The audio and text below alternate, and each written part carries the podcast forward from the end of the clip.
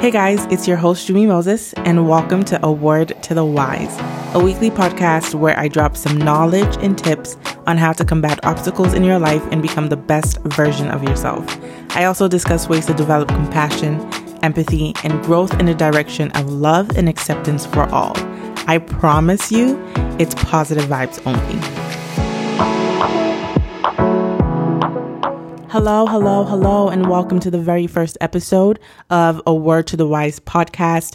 Thank you so much for tuning in. I hope that you're staying safe. I hope that you're staying sane. And most importantly, I hope that you're still finding joy in little things because we all know that it has been very, very, very rough out there. And just saying that, I'm sure you know, is a gross understatement. for me, I like to listen to music. I like to jam to music. I like to sing. Unfortunately, my voice is not the best. I'm not going to lie to you. Um, but I think I'm going to start each episode by giving you a song that I've been jamming to for this past week. In fact, I'm bringing this particular song into this new week. And I really want us to be on the same vibe. I want us to catch the same vibe. So without further ado, here is the song. oh tó bẹ oh oh. ebelebe tó bẹ ti oh oh. ebelebe tó bẹ ti oh oh.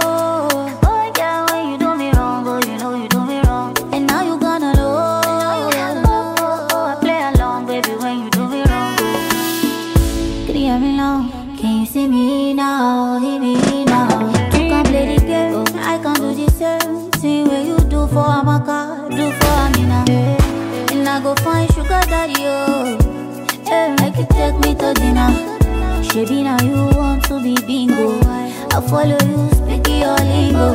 You don't believe, say now me go cry. Oh. You underestimate my reply. Oh. Baba, shut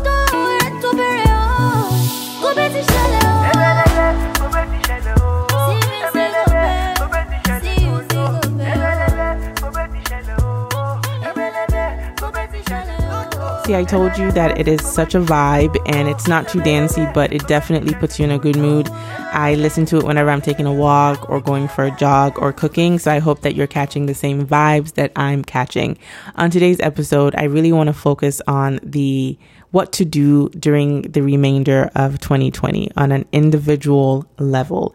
Right now, as a collective, we've been going through a lot since coronavirus started.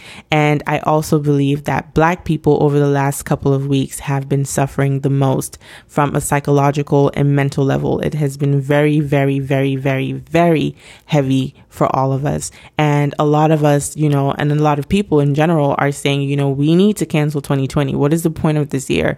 It's been so gruesome. It's been so painful for so many people, especially black people. Like, what is the point of this year? And I really want to encourage us all to not cancel this year this year is a year for radical change. And when you're changing and when you're growing, it is you know, it comes with growing pains. And those pains have a lot of gems within them if we just stop and look for those gems. So we have to stay in the present. This is all of our lives, no matter how painful it is, no matter how, you know, discouraging it is, it is our life. And we have to make sure that we are still showing up every single day, choosing to be in the present and trying to figure out what are the beautiful things in this very moment. And I think one of the themes in 2020 is that we're being called to unity. We're being called to stop looking at each other as different from one another. We're being called as a collective to see the humanity in each and every one of us. We're being called to love each other more. We're being called to empathize with each other more. We're being called to maximize compassion. And these are the things that I'm going to be talking about a lot on this podcast because, you know, being honest with you, I struggled with releasing this podcast at this very moment because of all the things going on. And I was like, is it the right time? Does it make sense? You know, I just was not as, you know, enthusiastic about it because I was kind of in my feelings with all of the Black Lives Matter movement going on. But you know, I told myself, I was like, well, this is the best time to release this podcast because it aligns with everything that I want to talk about. It aligns with all of the things that I believe are super important and need more attention. And that is love, compassion, and empathy. We all need to cultivate that. We all need to make sure that that's growing within us. We have to maximize our emotional intelligence. So this is the perfect time for me to be releasing this podcast at this very, very, very, very mo- moment because I believe that we as a human race, we have been advancing technologically, but now we're being called to advance our minds. We're being called to change our minds. We're being called to elevate our minds. We can no longer keep operating in the same ways we've been operating, oppressing people, you know, not making people feel good, p- treating people like less than, traumatizing people, being violent to one another, you know, deciding who's better than the next and then killing people who, you know, we think are irrelevant. That is absolutely wrong. We are fighting for the soul of our humanity right now as a collective, and we're also fighting on an individual level. This year, if you let this year go by and you don't do any sort of introspective work, then you have missed out on this year because this year is pushing all of us to do that. And I urge each and every one of us to do that. And I've come up with a couple of questions to help you during the, um, these times because I believe that if you're going to therapy and you're trying to figure out how to work on your mental health, but you don't know who you are at a core level, then how is the therapist supposed to help you? Yes, they might give you tips and tricks and tell you things that you should probably think about that you never thought about in relation to yourself but the person that really knows themselves is you. Dig deep and find your soul, you know, and I think, you know, that's going to be very, very important for us on an individual level so we can grow and be the best version of ourselves. And it's also going to show up on a collective level if we're all doing the work. So, some of the questions I have here that I think you need to ask yourself as you're doing the work is, First of all, ask yourself what feeds your soul? What makes you feel good? What are the things that you do that bring joy into your life, right? They don't have to be big things. They could be little things, but pay attention to the things that make you feel good. And then pay attention to the things that don't make you feel good. Pay attention to the things that make you feel small, that make you feel irrelevant, that make you feel insecure, that make you that make you, you know, not feel sure of yourself pay attention to those things, right? And dig deep and try to figure out why is it that way? And also dig deep and try to figure out why do you actually enjoy the things that you enjoy as well, you know? So that's what I would start off with. The second thing is I would then ask yourself, what are your triggers, right? So this kind of bleeds into that whole question of like, what are the things that you're doing that don't f- feed your soul? What are your triggers? What make you feel very very uncomfortable? What make you you know what brings up old trauma that you keep trying to suppress? And the things that are triggering you should they be triggering you? You also have to figure that out yourself. You have to dig deep and you have to do that work. The third thing which kind of also is relates to the second question is what scares you? What scares you? And this might be good or might be it might be a good or bad thing. What are you afraid to take a chance on are you afraid to be the person that you need to be? Are you afraid to be a nice, compassionate, and loving person? Because some people are taught to hate, okay? Some of us, we are taught to hate. We're taught to dislike things. But we should start asking ourselves, why? Does that even make sense? Does it make sense for me to hate someone or not like somebody because of their skin color or their accolades? where is this fear coming from? You know what I mean? Because I think that hatred for somebody else or dislike for somebody else is a symptom of fear. What are you af- afraid of? Are you afraid to love? A lot of us are afraid to love one another, right? Why are you scared of love?